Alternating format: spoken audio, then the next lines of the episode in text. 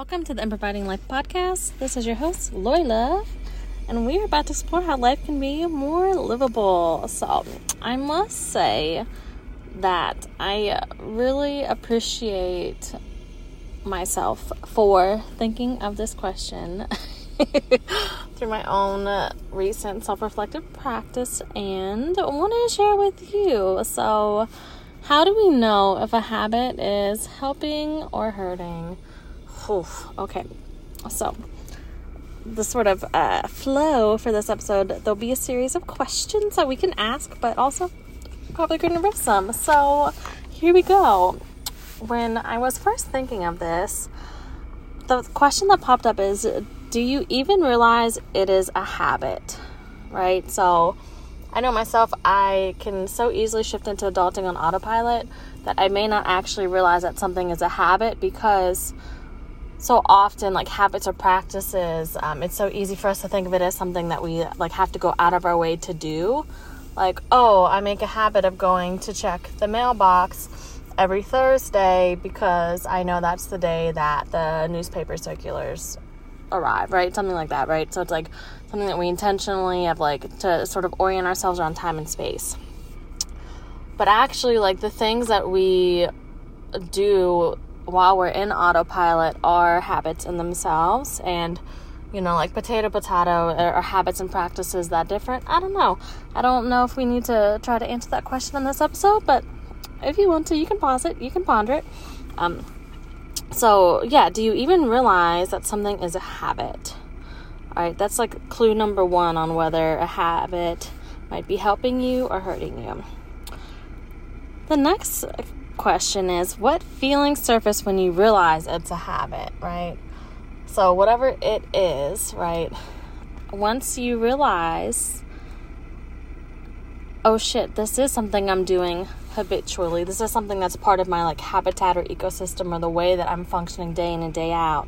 What comes up with that? Right? So, you know, so often I see a lot of people saying, like, oh, you know, like checking your phone as soon as you wake up is a quote bad habit, right? So let's like sort of put the labels of good and bad to the side. We can use that example to look at like, is this helping or hurting? All right, if you're someone who's already sort of anxiety prone or experiencing a lot of stress already, asking yourself, you know, when I realize every morning I'm looking at my phone and seeing all these notifications, you know, is that helping or hurting? Does that feel like, um, you know, like when I, I, I see that those notifications, does my heart start beating faster? Do I already start dreading the day?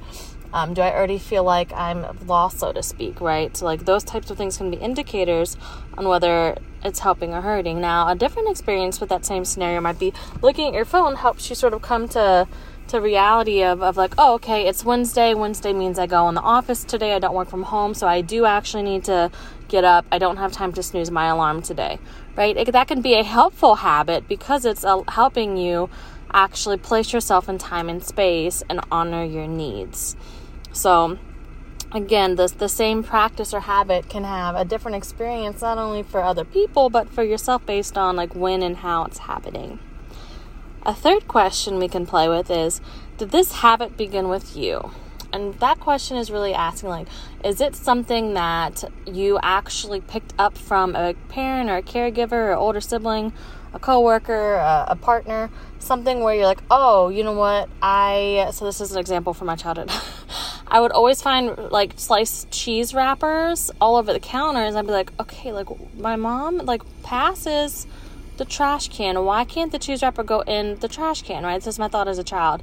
And then I realized a few weeks ago that these little, I think the brand is like Unreal, uh, dark chocolate coconut, um, like dairy free little candies. I was finding the wrappers all over this counter. And I was like, oh my God, I, I'm doing that, right? And then I realized, oh yeah, I have ADHD. My mom has ADHD. We didn't know that at the time about either of us, right? So the thought, her having the cheese wrappers on the counter was because the extra step of okay walk to the other side of the room open up a door bring out the trash can like that wasn't accessible, that wasn't happening. She was opening the cheese, the slice of cheese right where she was preparing whatever, and so that's where it stayed until trash day when then we would do sort of like a get everything off the counters that needs to to be in the trash can that didn't already make it there type of sweep. And realizing that I was picking, I was doing the same thing, but it wasn't from a place of, oh, I'm intentionally going to now do this. It wasn't until I, my cup was so um on my plate rather my plate was so full of like all the different roles i'm doing now as like a parent and working through jobs and being a partner and having adhd and all these other things right so like i just like the amount of fucks i could give towards um like noticing as soon as a habit was started like it, it just wasn't there until sort of all those dots sort of started clicking right? And so in that case the habit didn't free, uh, didn't begin with me. But something that has begun with me now that I am, you know, a parent, I start every single morning with Mercury, our, our baby, by singing a special song that I uh, that came like sort of just like in, I intuited out to her. I've sung that every single morning of her life that she's woken up from like day one, and that to me is an intentional habit practice choice because I didn't want to pass on my ick with the wake up process. And, and, you know, it's not even that I'm not a morning person, I'm not a wake up person, right? I'm about to be sharing some content about that and the, the, the realizations I had there. But I'm just not a wake up person. The process of waking up has always felt so violent to me. And I use that language intentionally because that's how it viscerally felt for me. And I didn't want to pass that on to her or have her, the first thing that she's experiencing throughout her whole life be me being in a gargoyle mode, right? So without realizing that's what happened at first, you know, my body was just leading with the song. And then after a few weeks, I was like, oh, I've actually absolutely loved waking up every single morning. And, uh, you know, it's not even like I, I slept well, rested well, right? Like with babies, you just like don't sleep. so it's not even that. It's just like it's a habit, a choice, a practice that offers me a different sense of arriving to my day, right? So then the fourth question that came through was, you know, if we were living our very best life, would this habit be part of your day to day life? Right? So if you were waking up and you were living your very best life you could imagine, would this particular habit be part of your day to day life? And I to sit with this one, right? Because this question, and it came through, reminded me of all the ways it feels like I don't have access to choice and how and realizing the weight or the degree in which I've been waiting for someone to come save me. And the irony of that being that since a child, like, I mean, and this will probably paint a picture of what type of child it was, but I started saying damsels die and being so anti, like, princess, frilly, pink, help me. Like, you know, all of the things by the end of elementary school, you know, and yes, I'm unpacking that, yay, therapy. Um, but the idea Oh my gosh, I totally lost my train of thought because I saw this really cute dog. I'm sitting in the car recording this, so I just share with you. It's really cute, like white and black spotted puppy who's like kind of has a poodle cut but not and he's just like he's living his best life and this habit of spotting dogs and getting distracted and loving it is totally part of living my best life so thank you life for giving me this moment to improvise and we're doing it together all right so yes if we were living best life would this habit be there so I don't remember what the example was, but I can't stop the the app I'm using. I can't stop and restart, so we're just gonna pick a totally new one, right? So for me, oh yes, I, feeling like we don't have access to choice, right? If I was living my best life, like I wouldn't have to say, okay, I have six days left to payday. Can I actually pay all of or all the things that are going to auto like draft out of here are going to put me in the red, right? Like that's not a habit or practice that I would like be living. It would be everything is automated and set up and I already know there's going to be overflow in that in my accounts. So I don't have to actually check. Once everything, like all payments are set up, I don't have to go back in. Now I can choose to then make a practice, you know, like, you know, I like to think of Money Mondays, right, just for the alliteration for me to remember. Like, yes, I could go in and a habit might be like being excited about what came in, you know, income wise, or being really grateful for what goes out, um, but the tone of that and living my best life would be very different than being on pins and needles when I open up an account and be like, oh, what's going on here, right? The fifth question that came through was Do you ever feel closer, or not ever, I scratched it on my notes. Do you feel closer or further away from your values and goals while doing this habit? All right, something get real, real with you. Just like roll with you, okay? I have been feeling in my body like this need to move more and holding space with the fact that I both feel like I'm constantly always on the move because Mercury's a very active, athletic, joy filled, let's play child, and I love that. And also realizing that that's more so me moving on her terms and me moving from this place of vigilance of, of being like, you know, is she gonna fall and hit it on a brick? What's over here? Is this table corner sharp? Right? There's a different way where it's like, yes, I'm always always seem to be in motion, but it's not the motion or, or movement that my body is asking for. So, if I right now I'm feeling this value and, and this goal of of sort of longevity of like sustaining my mobility and um, really um, being kinder to my body, more intentional with my body, because I had this realization that okay, when Mercury is my age, so I'm um, about to be 33 in a couple weeks, right? When she's 33, I'm going to be in my 60s. And I really, that took me out for a minute because what 60s means in my family of origin is a significant loss of mobility, um, significant health challenges. So now I'm asking myself, like, do I want to be carrying on that legacy? Do I want to be prioritizing my body more um, than what was shown or modeled to me? Because I want to be able to pick up the phone if Mercury calls and says, Hey, mom, do you want to go do this and that? And me be like, Fuck yes, of course. I love that you thought of me for this. And then skedaddle over there, right? Um, and so the the habit of another week going by and not setting boundaries with like my my work schedule or, or, whatever other things to say i'm prioritizing this 15 to 30 minutes for myself however many times a week to move my body in ways that support my goal of of sustaining my mobility. You know like that that that habit if i don't prioritize that is not getting me closer to what my long-term vision is. I think that made sense. I think i might have did like some triple quadruple negatives in there but but you know, we'll, we'll get through or we won't. Um, so, the sixth question that came through is how would you react if this habit was no longer an option? Now, if you need to hear that a different way, some like harsher language would be like, if what, how would you react if this habit was banned, right?